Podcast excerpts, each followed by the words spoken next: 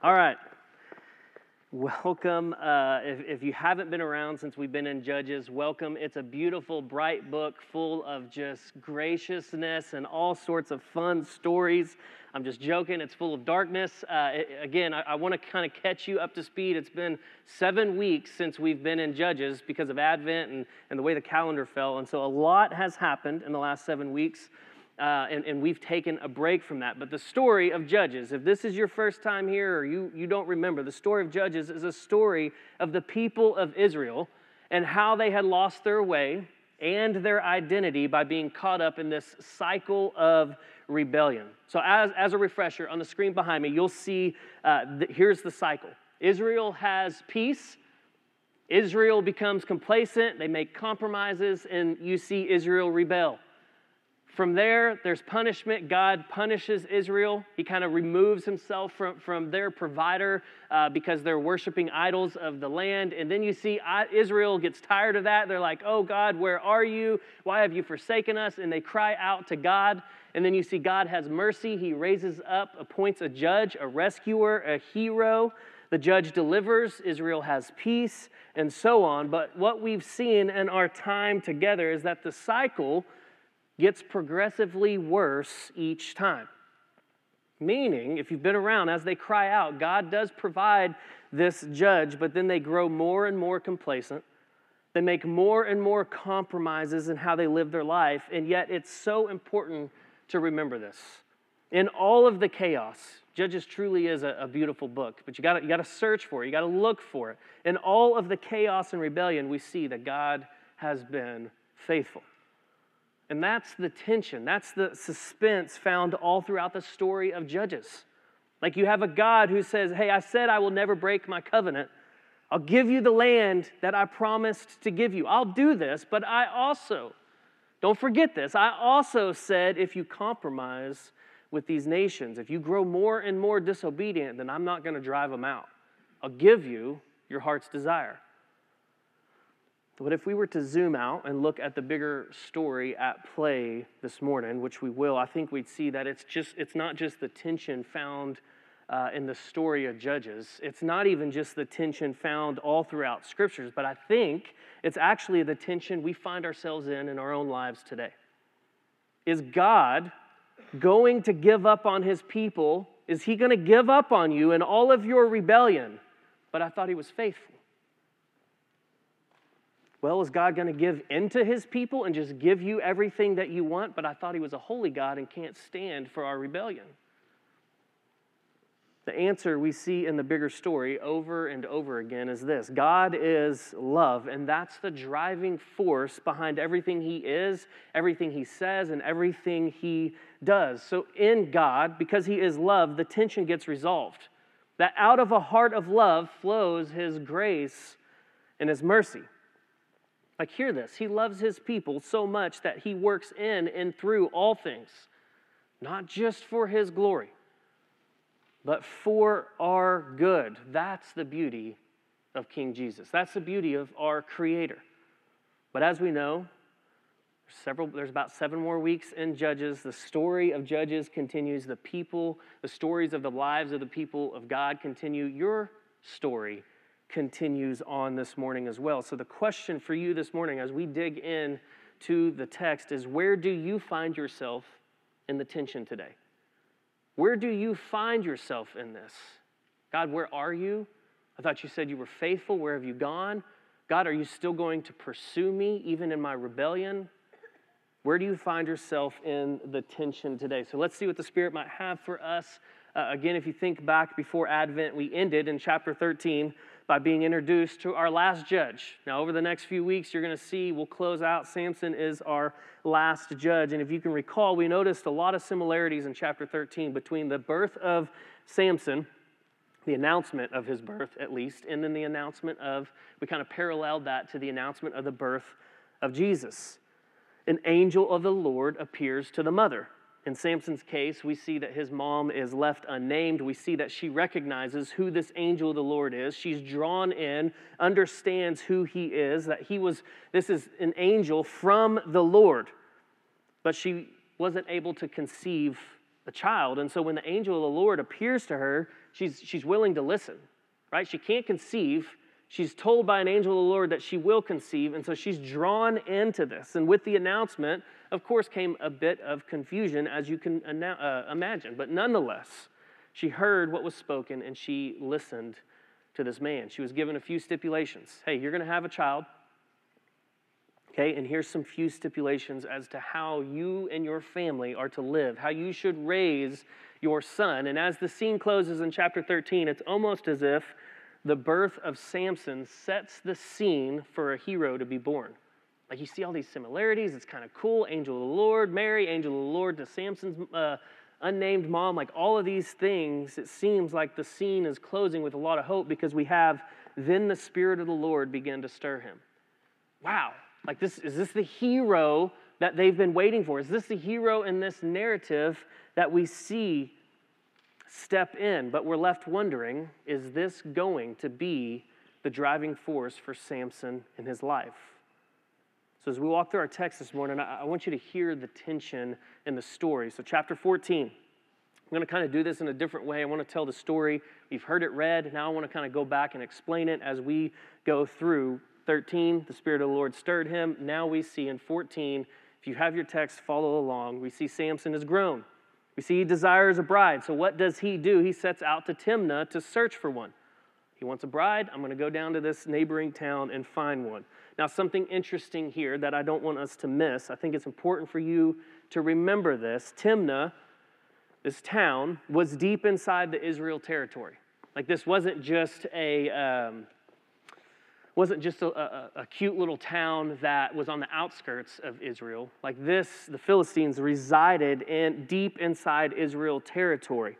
Now, the Philistines, why it's interesting, were, were terrible enemies of the Israelites.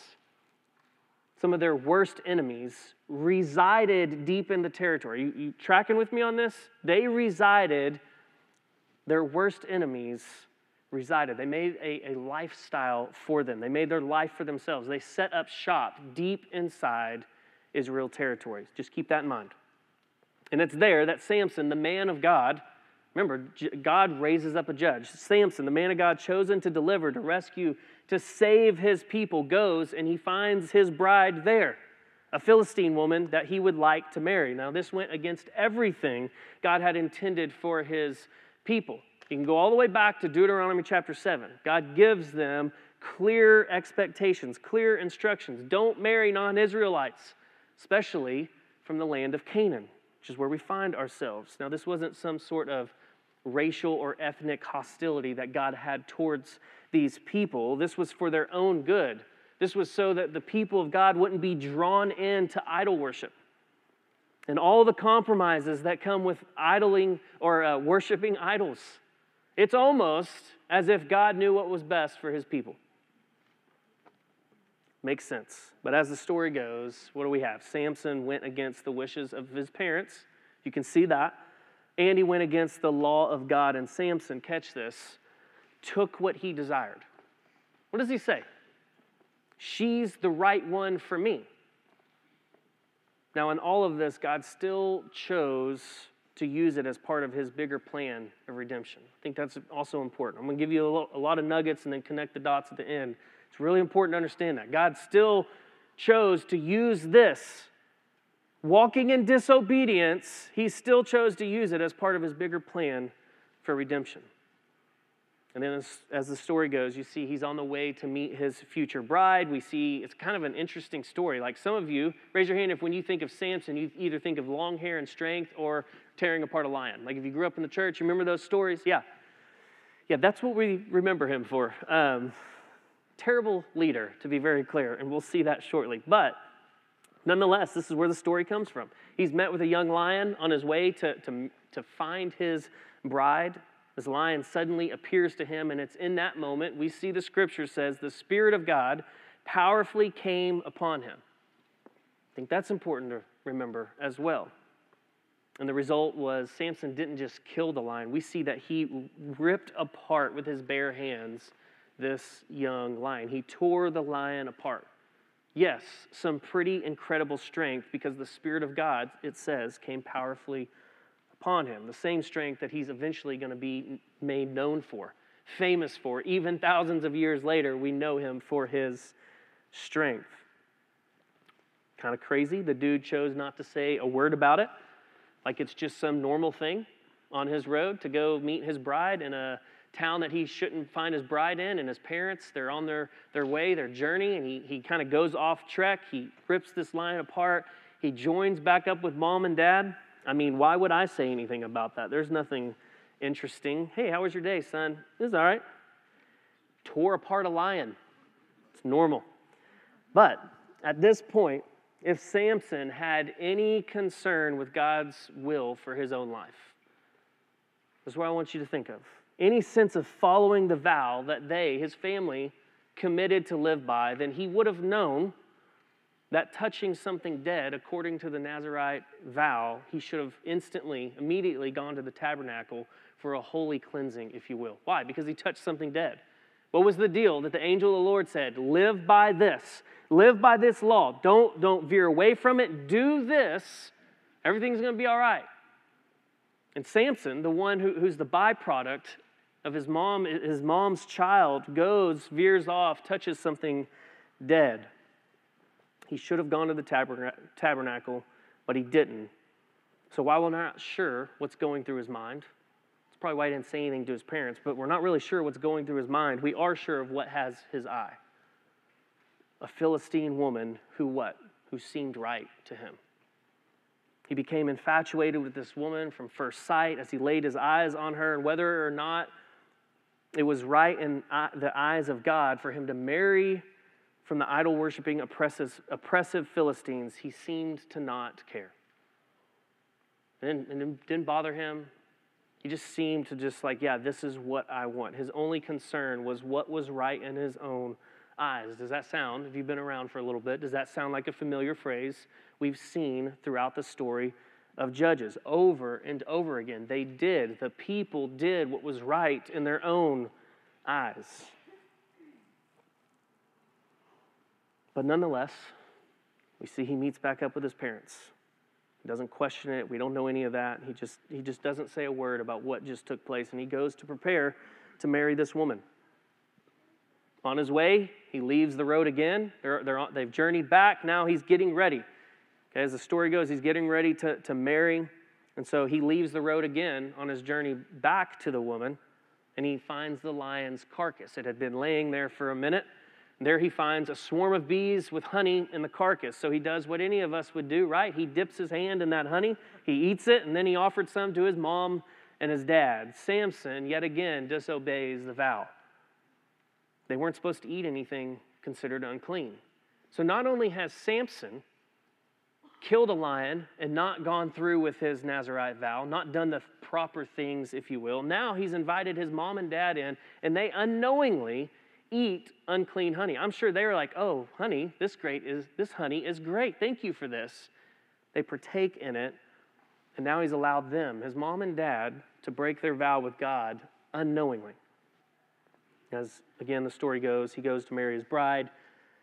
In this, he prepares a week long feast for all of their wedding guests. And at the feast, he tells everyone a riddle and he offers them a pretty hefty reward in, uh, if they could figure it out this riddle. And the riddle was this Out of the eater came something to eat, out of the strong came something sweet. And if they were to get this riddle, he would give each of these 30 men, his handpicked or whatever groomsmen, he'd give them a very expensive set of clothes.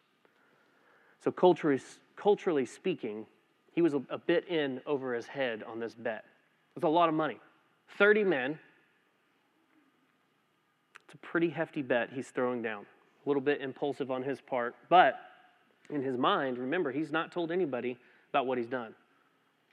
The event that just took place with the lion. So he's banking on a pretty easy win. However, during the week long feast, you see the men grow angry. They want to figure it out. They want their new bougie suit, whatever it is. They're, they're ready to win this. So they go to his bride and they begin to threaten his new bride. Hey, your life's on the line. I want what I want. I want my suit, and I need you to convince your new husband to tell me what this riddle means. Or if not, you and your family are dead to us. So she goes. She's obviously a bit upset. She starts crying to Samson, Why do you hate me? If you loved me, you'd tell me. But he refused to tell her on that day or the next day and all the way for the rest of the days of the celebration. But she was persistent. We see scripture says that she just kept nagging and begging him to answer until the last day. The last day of the feast, Samson finally gave in. He gave the answer to his bride, and then she takes that answer and she reports to the Philistine men with this answer what could be sweeter than honey, the, the answer to the riddle. What could be sweeter than honey? What could be stronger than a lion? They tell Samson the answer to his riddle, and it's in that moment he becomes, uh, he, he knows what's happened. He becomes furious. He said to them, You used my bride. He actually says, You used my, my cow. Uh, and you tricked me. And that's a derogatory term, obviously in our culture, but specifically in their culture. You used her and you tricked me. His anger grew, it consumed him. He left the feast. He knew he'd be in trouble if he didn't pay up. And so, what does he do? He goes to another town and he murders. I mean, this story just makes sense, right? I owe 30 bougie suits. I better go murder 30 people so that I can pay up this bet. Even here, the Spirit of the Lord came powerfully upon him to defeat 30 innocent men. Interesting. He killed 30 men. He took their clothes, he gave them to the Philistine men, and in a rage, chapter 14, in a cute way, closes. Just joking, it's not cute. Samson leaves his bride to the men. Terrible. And he returns home. Now, I chose to do that. I don't usually just say, hey, we're going to read through the narrative once and then tell you my paraphrase. But I told you early on, I wanted you to hear the tension of the story. Instead of me just telling you the tension, I wanted you to kind of see the series of events. I wanted you to see what was happening as Samson, as we're reading this story. Because here's what I mean we're introduced, so you know, to perhaps the, the worst, most flawed leader yet we've seen in Judges. And we've seen some pretty terrible judges. Like we've seen them do some corrupt things. We've seen them, their, them fall in their leadership, them bully and get use people to get what they wanted. Most authors would describe Samson as a violent, impulsive, sexually addicted, emotionally immature, and selfish man. Like that's what stands out. And I think we're going to see how accurate that is in a PG 13 over the next few weeks. Um, but the story progresses. And it, I told you early on in Judges, it gets pretty dark, but God continues to get very, very faithful with his people. But in our text this morning, it's, it's evident that Samson is impulsive. Like if I could sum all of that up, he's impulsive. I, I don't think I have to go into much depth here uh, on this, but just to be clear, he doesn't seem to think clearly. He's a bit emotionally immature. He can walk through this story. He's, he's maybe even a bit insecure, meaning he's going to react based on how he feels in the moment. And all of this is going to stem from a selfish heart. From the very get go, what happens? He sees, just talking about the woman here, he sees, he wants, and he takes. He doesn't even heed to his father's warning to reconsider a different bride. Now, think about that culturally the son talk back talking the dad. Like it's, I don't know if it's so much anymore culturally here because just parenting, that's a whole nother sermon series. But culturally speaking, the, the son would never do this. The son would never look at his dad and say, hey, go get her for me. Well, son, that's, are you sure? Like, isn't there another, can't you find another bride? Somebody from within our, our own context, our own culture that God, no, no, no, no. Dad, shut your mouth and go get her for me. Like that, that's what's happening here. It's not a, a cute story. He's saying, I want that. Go get her for me. Sounds like a terrible, insecure, and unstable leader that he would lack so much character. And yet, this is what we're left with. It's God's chosen man for this time in history to deliver his people. Now, I don't want to be too harsh on Samson. I think I, I kind of already have done that. But we got to understand that there's certain aspects of his life that are written in these pages for us to see, like for us to learn from. So before we're too rough on Samson, I wonder how people would perceive you. Like it's easy on this side of the page to look at that and think, man, what, what a jerk. What a terrible leader. How could he do this? But I wonder if our life was written out in a story, what would people perceive of us? If your life was written out for all to see, the good, the bad, and the ugly, how would people perceive your character? Would they experience the impulsive traits that we see with Samson? Or would they see a better way? Now, I also don't think it's fair just to push this off on Samson either. Like to just push back on his, his lack of character, to put it out on blast, meaning the story of Samson is actually part of the bigger story of God's people. So I think it's safe to say that the entire nation of Israel had become impulsive. This isn't just fall on Samson's shoulders. It's, it's on broadcast for us. Somebody tweeted about it. We're able to, we can clearly see Samson's flaws, but he lives in the nation of God with all the Israelites. I'm pretty sure this is now a problem with the nation. They have all become impulsive. I mentioned earlier about where the Philistines, where were they residing? In Timnah, deep inside the Israelite territory. What was the call for God's people in the beginning of Judges? You remember? What were they to do with the people?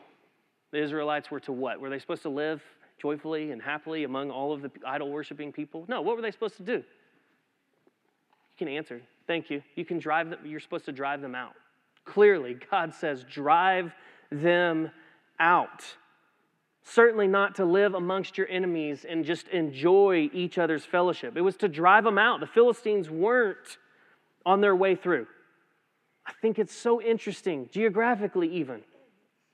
God's story here. They weren't just living a comfortable life inside or on the outside skirts of town, outskirts of town. We even see, I think it's verse 5, the Philistines are, are so comfortable, they're now ruling over the Israelites. The people of God had gone, grown so unconscious of their idolatry that over time, culture hadn't just crept in. Like it's now ruling them. It's not just a, ah, we'll worry about it tomorrow problem. It's here. So I think it's safe to say we can look around and see, even in our culture, in our time that we, we're living in, culture hasn't just crept in. Isn't just one of those things anymore where we're like, oh, yeah, that could be a problem. No, it, it's a problem. Like we're living, breathing in the middle of a huge problem. It's in our face more than ever. Our world that we live in is impulsive. Gender confusion, sexual perversion, do whatever makes you happy. And honestly, I think sometimes as a Christian, we, we can have the tendency to just kind of shrink back. It's easier to stay quiet. It's easier to just give in. Like, oh man, I don't, I don't want to mess with this. Why don't, I don't want to stand out like a sore thumb. It's easier to just morph into cultural relativity. But family, we're on this side of the cross, which means we have been given a better way to live.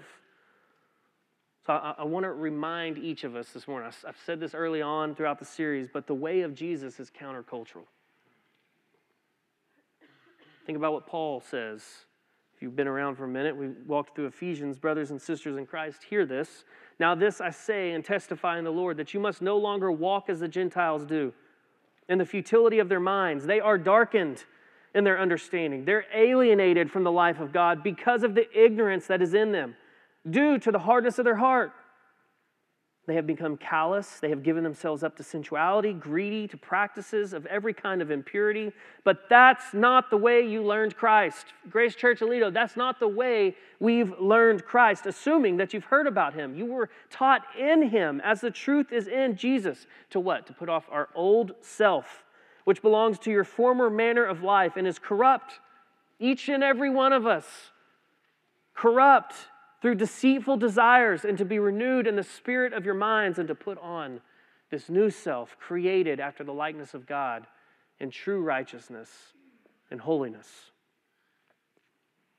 We can't read that from Paul. We can't see this with Samson and the Israelites, the nation, and think to ourselves, man, it's going to be just going to be really sweet to live amongst all the people who have given themselves over to sensuality. It's going to be great. people who are greedy, ready to practice impurity. This is to be awesome. I can't wait to live in that culture. That's, that's of course not. Like, that's not what you, when you hear that, you think about, yes, the darkness. When you look around and you see the darkness, we need to remember that conflict, if the way of Jesus is countercultural, then conflict is a must when it comes to culture. Now, I don't mean the conflict where you jump on your social media platform and somebody posts something that you don't like, could be politically whatever it is, and you start conflict. Like where you're like, I can't wait for that conflict. Or when you show up to Thanksgiving or Christmas, you just left your family. Like, how many of us have that? Man, I hope crazy Uncle Joe shows up and starts talking about MAGA or whatever he starts talking about, and, you, like look for this conflict to enter into. That's not what I'm, I'm talking about. I mean the conflict that should produce a healthy pressure in your own life. Like, do I look different than the world around me? That's the, the pushback, the conflict that I'm saying we should work out in our faith with fear and trembling every day. Do I look different than that of the world? My, if my life was to be written on these pages, would people recognize I serve King Jesus, or would they say, man, yeah, he, he just fits in culturally? He's really, he's in the know think we should feel some pressure in our own life to consider this. In the nation, the people have grown complacent. They've compromised, and now more than ever, idolatry and culture has become the way of their life. And here's what's crazy about this entire story this morning. If you look back to the cycle, at this point, I think it's on the screen, at this point, it's incomplete. And here's what I mean by that Israel has gone from living in peace a bit to now rebelling and God punishing, and what should be next. What should happen prior to God sending a judge to deliver his people, based on every cycle we've seen yet in Judges, what should happen is what? Israel cries out to God. We have no record of them crying out in this case. Nobody seems to be crying out, saying, God, where are you? Would you be our deliverer? Would you save us from ourselves? And yet, God is raising up a judge to deliver them. The final judge that we see in our, our narrative, Tim Keller says this God is starting to save his people by divorcing them from their marriage to their idols and to the world around them. Now, I made mention of this a few moments ago, but the tension of this story doesn't lie in how terrible Israel has become. It doesn't even lie in how terrible of a leader Samson shows to be. The tension for you and I this morning lies in the grace of God to sinners and sufferers. Meaning, God doesn't just work through sinners. We've seen that with every judge. Clearly, He uses broken people to advance His kingdom. We've seen that grace. But here on display in the story of Samson, we see to what extent God will go for his people. He can even work through their sin. Do you hear that? He can't he doesn't just choose to work through sinners. He says, I can still work through your sin. Like this blows my mind. You're like, where are you getting this from? Verse 4 His parents did not know that this was from the Lord when he was wanting to go and marry, who was seeking an occasion, the Lord who was seeking an occasion to confront the Philistines. Like, how can this be? How can this be from the Lord? How can God raise up a man like this? His people, again, have not just grown comfortable with the idols of the land. They've compromised everything. This isn't the half hearted discipleship anymore. This is blatant assimilation into the world around them. Michael Wilcock, in his book, The Message of Jesus of Judges, says this The force of four, chapter 14, verse 4, is that the two communities are so interlocked that even the Lord can find nothing to get a hold of to pry them apart. So, what does he do? He uses Samson's weaknesses, therefore, to bring about the relationship with this irresistible girl. I gotta have her. I want, I'm gonna take her. I need this girl. And he uses that from which so much ill feeling will flow. You see, I really believe that God's overall plan for Samson as a judge was to disrupt the Philistines, Philistines' comfortable control over Israel.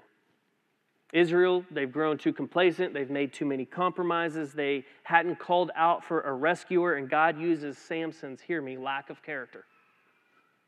His impulsive behavior, his lack of self control, he uses that to ignite a spark of resistance within Israel that we'll see play out over the next six, seven weeks. So I think the better question for us this morning is this To what extent will God go to get a hold of the hearts of his people? Maybe even a bit more personal. What extent has God has God gone to get a hold of your heart? And all of your sin and your shame and your guilt, to what extent has God gone just to captivate and capture your heart? This entire book of Judges is about grace and mercy and love that flows from, from a covenant keeping God who loves his people, who's faithful to his people. And y'all, that's not just the story of Judges, it's the entire story of the Bible. So, this doesn't mean you can just live how you want to live. Please don't hear me say that. I'm not giving you a license to just go out and say, well, Matt said, Matt said I could live however I wanted to because God can work through my sin. It's not what I'm saying. We should care how we behave. There are still consequences to our sinful behavior, but it does mean, for you and for me, brother and sister, it should mean that this stirs our affections to worship a God who can still work through all of your failures for his glory and your good. Like this is this is what we sing about. You deserve it. This is the amazing grace that we that we sing and talk about all the time. He's faithful. This if you're a Christian, this is your story. Like I don't think you prettied yourself up and went to God and said, "I'm here. Look what I've done. I know you need me." Like I'm pretty sure I've talked to some of y'all. You know my story. I wasn't just like needing a life reserve like floating out in the ocean. I was dead at the, not literally speaking, so in case I've never met you, I really didn't die, but like I, I was dead in my sin. There was not some life raft that just came along and said, Hey, you look like you're struggling. Do you need some help? No, I was dead at the bottom of the ocean, and Jesus, Christ, came and he reached down at the bottom and he pulled me out, gave me a new heart. There was no surgery. I need you to hear that. There wasn't like a, oh man, I can, I can fix you, I can do this. No, no, no. He took my dead heart, because I was dead, and he gave me a new heart, and he said, hey, just come follow after me. Come trust me. Come put your hope and your faith in me. This is the story that we get wrapped up in in the God of the Bible, whose love, whose grace, whose mercy, who's pursuing your heart at this very moment. This is the good news of the gospel to you. And if you've never, if you're like, man, I don't know, I don't, I don't know if I've ever given my life to Christ, like, let me just help you understand. The Bible is very clear about what your sin does. It separates you from Creator. It separates you from experiencing this love and this grace and this mercy. And He loves you so much that you're sitting here this morning and He He's He's pursuing your heart and He's saying, Hey, brother, sister, friend, let me give you this new heart this morning. Let me show you a new way. Let me show you a better way, and it's through my son Jesus. So I don't know where you fit into this story. We can sit here and, and harp on, on the judges' cycle, and we can talk about how terrible they are. Newsflash, we live in the cycle as well. The culture we live in is broken, it's busted, and yet God still not only uses sinner, He uses your sin for His glory and your good. Run to Him this morning. Bank on Him this morning that He can take all of that and use it for your good. Lord, we love you. We thank you for your grace and your mercy. Thank you that you've been. Um, Let me just back up. Thank you that in this moment, every one of us in here were created intentionally, on purpose, given a plan, a mission for our life. And I believe in this very moment you're pursuing the hearts of all of your people. And to be very clear, I, I want to make sure if anybody's here and is questioning or wondering or skeptic about you and your grace and your love, I pray that they would look to you for maybe the first time. And they would hear a gospel that says, hey, I, you can't earn your way, you can't give your way, give enough money to earn your salvation, you can't clean yourself up enough, you can't do enough. Because at the end of the day, you're still separated. We're still dead to our sin. It's not our righteousness, it's not our works that saves us, but God, it's you. And so, Lord, if there's somebody here this morning, I, I beg you, Spirit, give them a new heart to see and feel and believe and experience that you, even if it was just them in this entire world, you would have left your throne. You would have pursued their heart in, in all of their rebellion, their shame and their guilt, you still would have went to the cross because you are a God of love and you love your children. Lord, would you do that this morning? And then would you encourage anybody who's just wrestling with, um, am I good enough? Did he really die for me? Like I haven't done enough good things for him. I love this quote that you that your spirit put on my heart this week. Not even our own sin will stop you from saving us or using us. Mysteriously, often unseen, and usually far beyond our comprehension, God, you work through the free and very often flawed choices that we make. I was reminded of Romans 8 in all things, God works for the good of those who love him. So, Lord, would you stir in our hearts this morning as we get a chance to respond to your word? If this just stirs us to, to worship you more, would we sing joyfully and loudly, praising you? For you are worthy to be praised. Thank you, Jesus. Thank you for loving us and pursuing our hearts today. In Jesus' name, amen.